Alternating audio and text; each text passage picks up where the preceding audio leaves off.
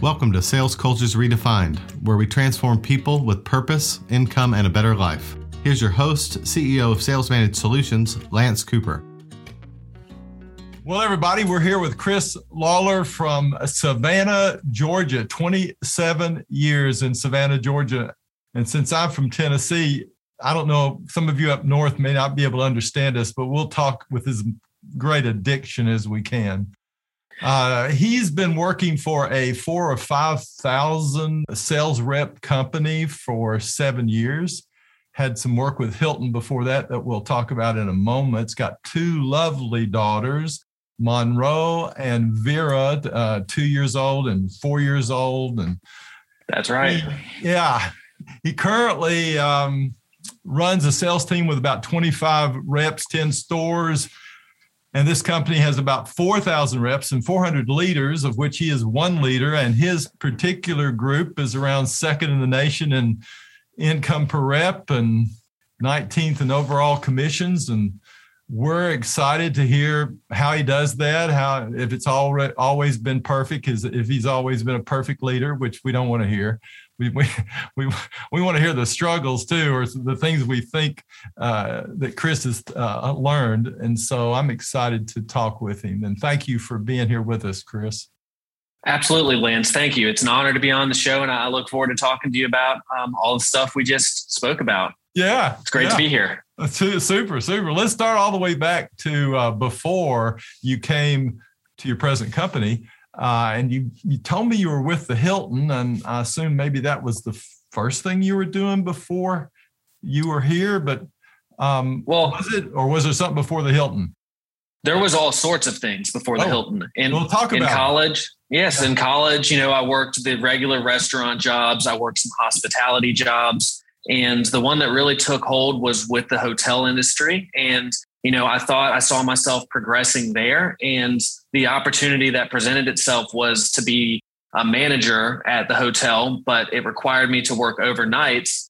And that kind of gave me a little bit of, of second thoughts. I wasn't very good at working overnight. And, you know, needless to say, I explored some other opportunities and ended up in the room with Chris Canavan, our, our recruiter here at Cellular Sales. Yeah. But, you know, before you got with Chris and, cellular sales and this uh, Verizon distributor arrangement that cellular sales has, the Hilton doesn't sound like sales to me, or at least I don't hear that. And, but the restaurant industry, a lot of folks come into sales from the restaurant industry because it's such a service industry. What was in the Hilton that, I mean, have you had sales in your bones before? Before you got no here? sir. So um, with the hilton it was not sales related at all. I worked uh, the front desk. I worked as an audit manager. Um, there was a bunch of different things they had us do but it was not directly sales related. The hospitality jobs at restaurants was the closest thing to sales that i did prior to this job. So why did you decide to do sales? You know it sounded like a fun opportunity the guy that referred me to Chris Canavan was doing really well with the company at the time. And really, it just seemed like a, a good chance to try something different. I didn't think of it really as a sales job when I took the interview. I had no idea what I was walking into.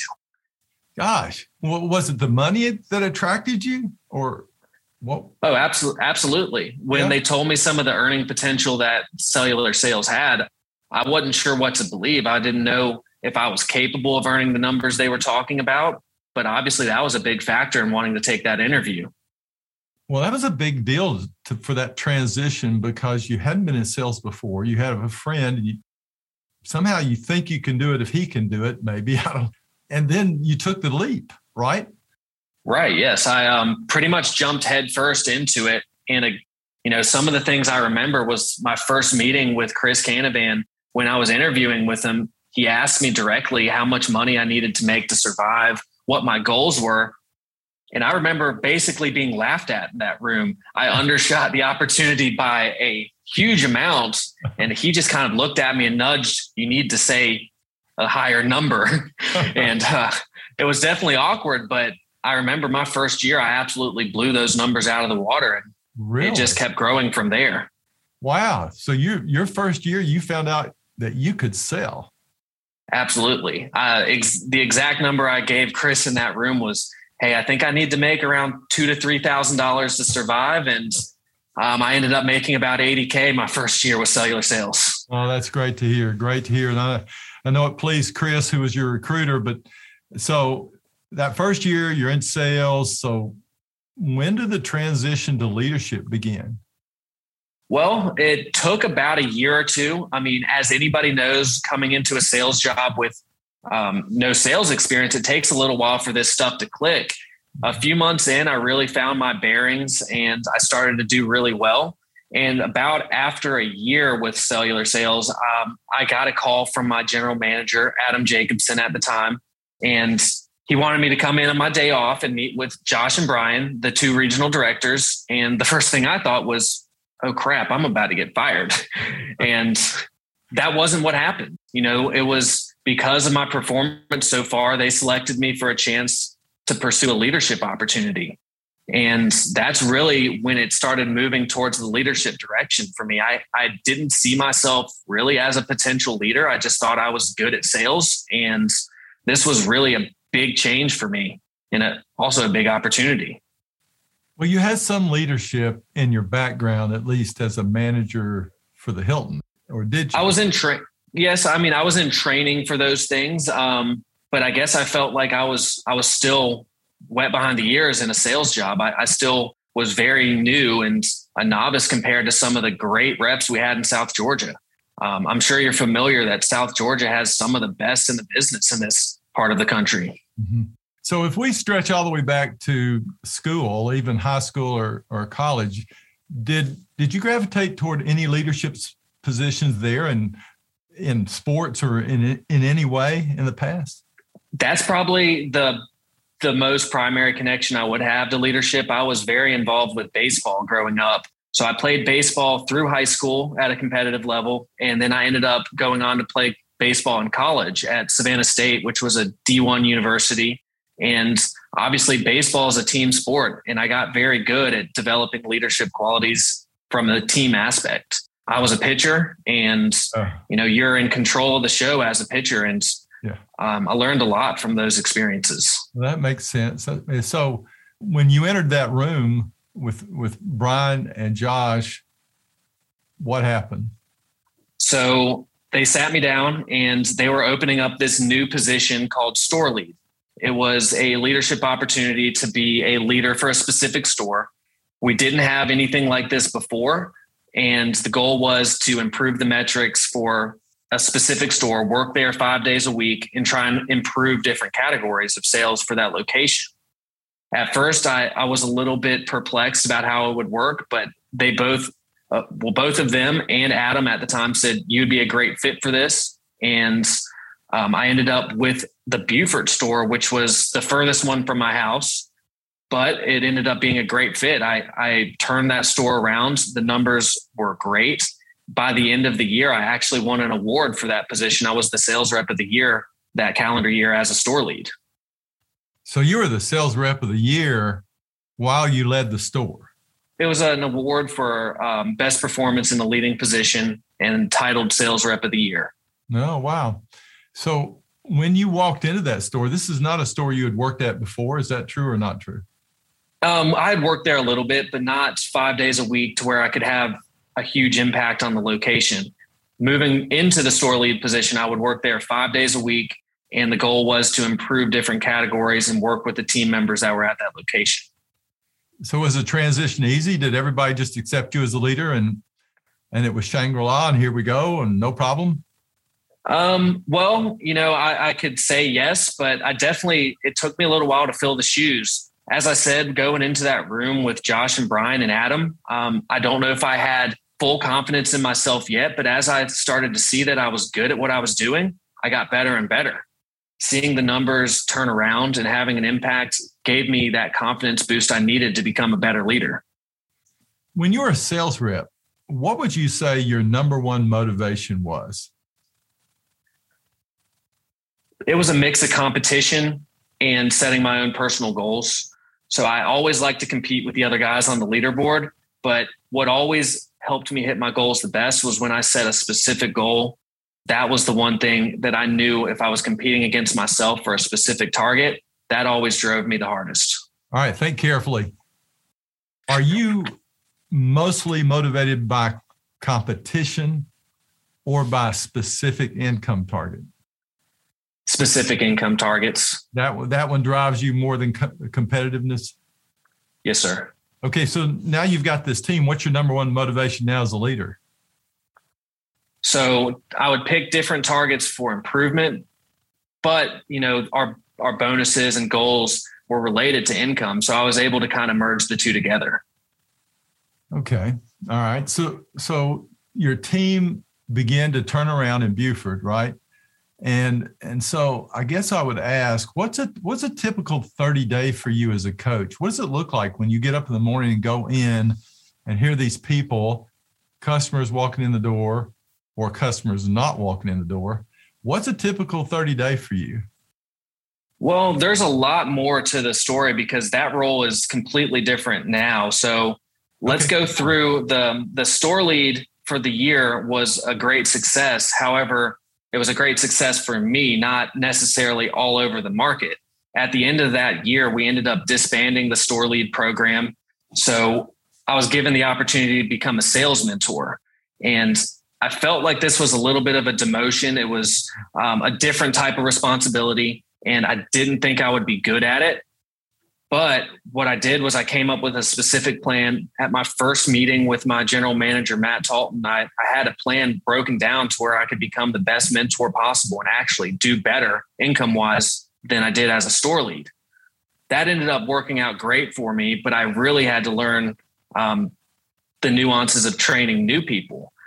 Um, that was a completely different role for me. And I found I had a passion for training people about a year after that, I, I won the Mentor of the Year award. And that's when I transitioned into becoming a sales team leader, which is what my position is now. Well, let's go back to the mentor position then. What what was a How did you typically approach a new rep in their first days of employment to move them ahead well? So I always like doing a hands-on approach. I like to get to know the people that I'm helping when I was trained, I wasn't given that hands-on experience. In fact, my my mentor didn't do a whole lot with me. I had to learn a lot on my own. Mm. And I realized that there's a lot to be said for someone that's highly involved in your your initial training because that's what builds the foundation for your sales success. But I really enjoyed getting to know my people, figuring out what mattered to them and a good mix of helping them and then letting them figure stuff out on their own was a good balance for me as a mentor. Well, let's say let's say I'm a new rep, and how do you get to know me? Here we well, are. How do you get to know me? Tell me a little bit about yourself, Lance. What do you like to do for fun? I mean, would you do that? Would you sit down with them and just ask those kind of questions? Absolutely. So, background to the hospitality industry, you know, when you're checking people in or getting to know your guests, you're using these questions of discovery to get to know your client. I use these things in sales, but when you're you're getting to know your your trainees, it's the same thing. You want to find what makes these guys tick and help use that information to help train them better. How did you know that was the same? Because a lot of people can't make that that transfer of understanding that the process of sales, which is understanding the needs and problems of somebody, right, and what they're looking for, is much the same for a new rep that you might train. You know, I want to know what they're looking for. How did you make that switch up there. Not everybody does that. You know, I don't think I realized that it worked so well until I saw the success that I was having.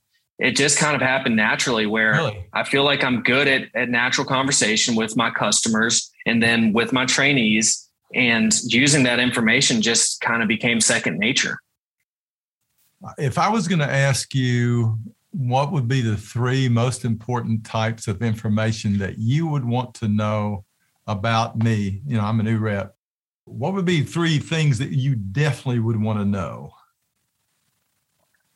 Well, specific personal goals, um, income, obviously, some personal things that you're passionate about. So, some reasons that contem- that make up your why. Um, I've always been asked by my leadership, you know, you have to figure out your why. And when I'm working with the new hires, you have to figure out what their why is as well.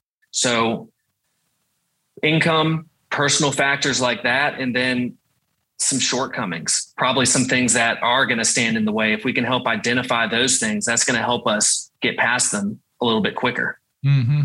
What if I answer the questions in a way that I seem kind of hazy about any kind of personal goals out in the future? A lot of reps today really don't have a good idea about what they're ambitious for. What What do you do then? It's tough. It's you can't make a goal for somebody because then they're not going to be passionate about it. If it's a personal goal, at least I can tell you an income goal or a smartphone or sales goal easily, and we can work at it together. But I can't make you passionate about opening a business or buying your first home unless you are. But hopefully, with those work goals, we can help come to some personal and professional goals together. But that one's a little tricky do you have some is it sometimes tricky to actually get somebody to find their ambition? Sometimes but the ones that are motivated they typically know what they want. They they do usually have some outside factors that they're interested in. That's the one thing about cellular sales is a lot of the guys that we have have that entrepreneur spirit. They have other passions. They're obviously motivated by money. And you know we can find common ground. Usually a lot of us are interested in in similar things. And by becoming friends with these guys and learning them we usually can come to those those goals together. Okay so you became mentor of the year but there were other opportunities now down the road. What was the next part of your story? So i was a mentor for about a year and a half. Um, i was really really good at it and i enjoyed it. I still was successful as a sales rep. And somewhere about a year, year and a half into being a mentor, my general manager called me and told me there was a position opening up as a sales team lead. And that was the big promotion that I'd been waiting for. This was the opportunity to be a sales team leader to multiple reps, not new reps. And it was a, you know, significantly more load of responsibility this is when things changed for me on an income level and responsibility level. And I really had to take some time to fill those shoes. Did you do great right off the bat? I did good, absolutely. My team did well, but I do think it took me a little while to fill the shoes of a sales team leader. I definitely saw myself, you know, as a leader, but that was a big jump for me. And it took me a little while to realize that my bosses promoted me because they had confidence in me. And then that translated to confidence in myself. So, what was your most difficult challenge in that early going? Well, like I said, I think it was just transitioning to becoming more confident in myself. I was easily, it wasn't a problem for me to get buy in from my team. It wasn't a problem for me to have results. It was just different changing from having brand new people to coaching somebody that had been there longer than me or someone that was older than me. That was definitely a change. What did you do with the people that were older than you? Well, they obviously um, respect me for my performance, and I just tried not to think about it. It was one of those situations where if I had veteran reps on my team, those were my my first go to people for being my my go to or my point guys. I always would look for up and coming leaders or existing leaders to kind of add additional responsibility to. So these guys that were veterans already or had been around longer than me, I just used their existing knowledge to help help my cause a little bit more.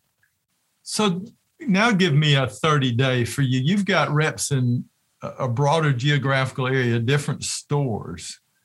Correct. And, and you said you got buy-in. So yes, sir. I assume there's something you did to get buy-in with the team at large as well as the individuals. So what did you do? How did you get buy-in from people? Because that's a difficult thing for some sales leaders. Correct. So let's um let's just pretend this was the beginning of the month. About a few months ago, we we shuffled up our sales teams pretty significantly. So I had a brand new team of 20 to 25 people.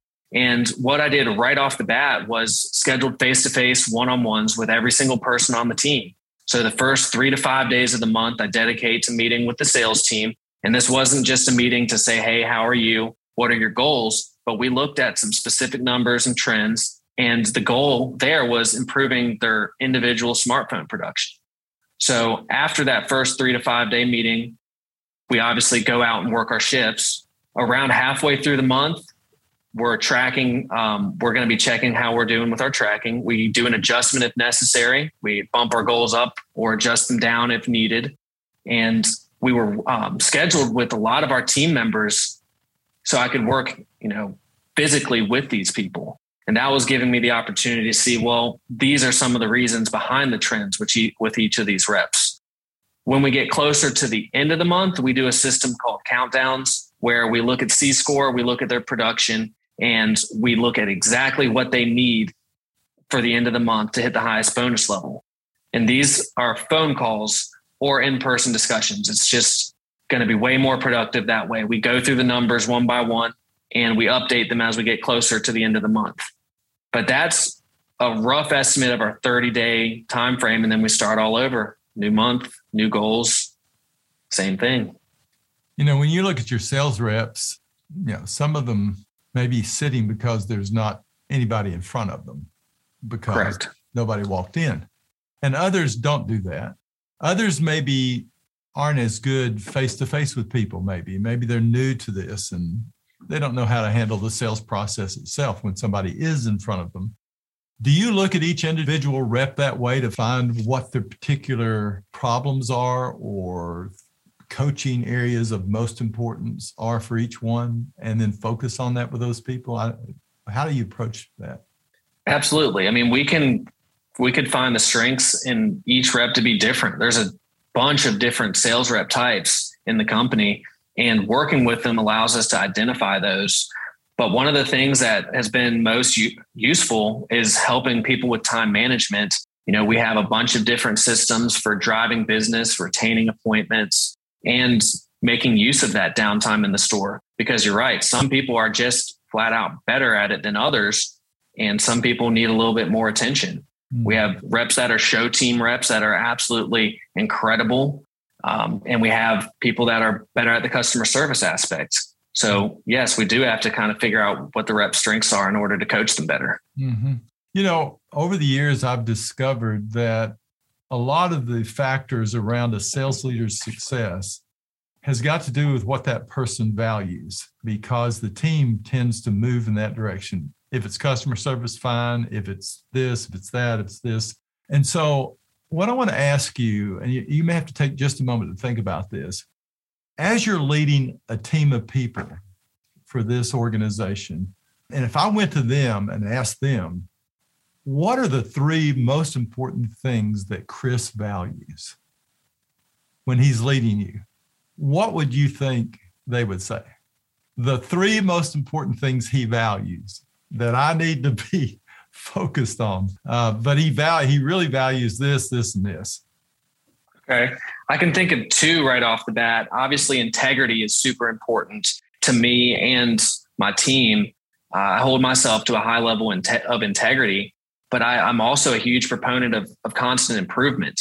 And that's not just in the in work, in my personal life as well. If you're not trying to improve, you tend to be moving backwards. For a third one, I would probably say, I'm not sure the correct value for this, but I always I try to treat people the way I would want to be treated. And that relates to taking care of my team members when they're struggling, when they're succeeding, because I know that my leaders in the past have done that for me. They saw opportunity in me, which allowed me to become the person I am today. That's my responsibility as a leader now is to give people that opportunity that was presented to me. So, what does low integrity look like to you? Um, that could be a mix of lack of motivation or, you know, simple things like dishonesty or, you know, integrity is a is a major thing in in sales. You're you're going to have repeat clients if you take care of them the right way, and holding yourself to a high level is is what integrity is all about. What's good for the customer? What's good for cellular sales? What's good for Verizon? all of those things are huge factors in integrity. So it sounds like you look more long term and not just a short term sale. Absolutely. I, I have a tremendous book of business from from working that way. And I feel like, you know, that connection between treating your customers the right way and treating your sales reps the right way, it's going to benefit you in the long term.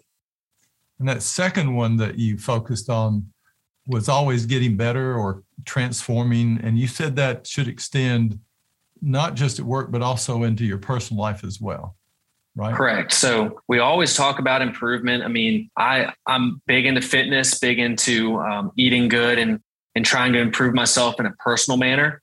And you'd be surprised how many times I am talking with my sales reps. We're talking about stuff that's nothing at all related to work. We're talking about getting better at um, something specific, exercise or health related, or getting better at managing family issues. All of these things are factors in our development. And I believe personal development goes hand in hand with professional development. I mean, I found that to be 100% true for my my situation. Would you take just a moment and give me a sentence or two that describes a great sales culture?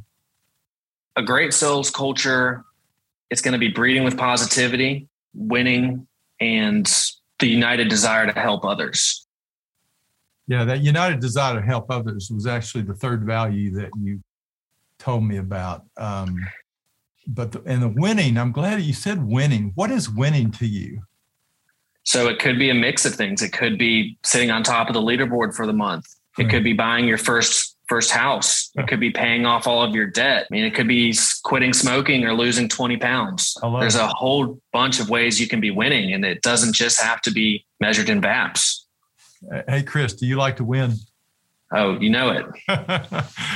yeah, I'm, I'm hearing that come through. Um, well, really cool. If I was going to ask you your number one weakness, would you know what it is as a leader?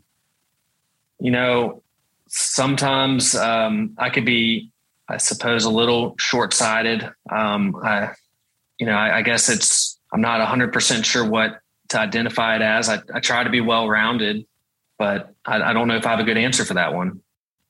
That might be something for you to think about. Just what are your top three areas of improvement that you need to improve?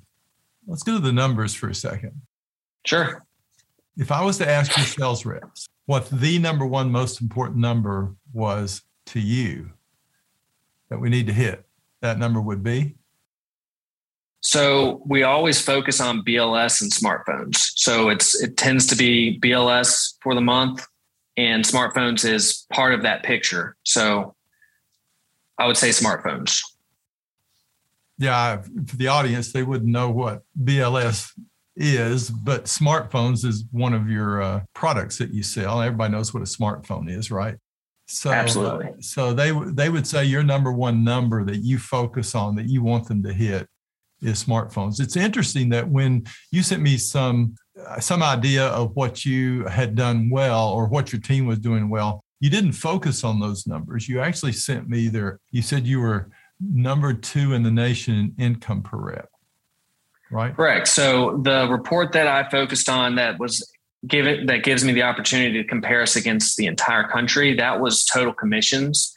And smartphone is obviously the biggest piece of the pie that drives the metrics the most. That's the lifeblood of our business. So smartphones and income per rep are pretty close tied together. So when we focus on the smartphone goal per month, the income rises as well. Yeah. Yeah, you're very goal focused, aren't you? So if you don't have goals, you don't know where you're going. Do you ever have reps without goals? Absolutely. Um, I remember one of my friends that is on my team actually, he told me verbatim that he comes into work without a plan. And that was the first thing that we had to change was you have to have a daily plan. You have to have a strategy. There's um, no way you're ever going to get where you want to go if you don't know the path to get there. So how would you convince me if I'd never set goals before that I need to have goals? Start simple if you make some easy attainable goals, you're going to feel the positive benefit of actually hitting them. A lot of times people don't want to set goals because they feel like they're afraid that they'll fail. Mm-hmm. So if you give some easy ones to start with, just simple stuff, selling two to three smartphones a day or, you know, paying off this debt by this date, you'd be surprised. People become motivated when they see they can do things they didn't think they could do. Mm, yeah. So if you were to say to new sales leaders, here's the number one challenge you're going to have to take over a team today in America of new reps. Here's what I've seen. I've been around seven years in this business. Now I have a team of 25 people. I recently that was all shuffled around. I got new people. I'm always seeing this as a challenge. What is it? The biggest thing is staying consistent. You know, you can come up with all of these goals and all of these plans, but if you don't stick to it, the plans aren't going to materialize. Well, how do you, know, do that? How do you stick to it?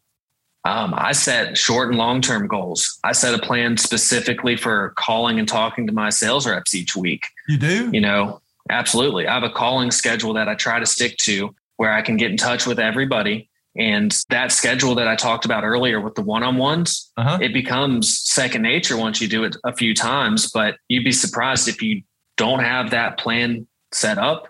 A lot of those things get pushed to the wayside because we're very busy in our stores so the best way to stay consistent is to have a very detail oriented plan. You know, those habits take a little bit of time to take weight, but habits create actions and action creates success. And that in my eyes is the secret is staying consistent with your habits. If you want to change your team's performance, you got to start somewhere. Yeah. So what I heard was uh, you got to stay consistent. You got to start developing the habits. If you're going to meet with your people, keep doing it.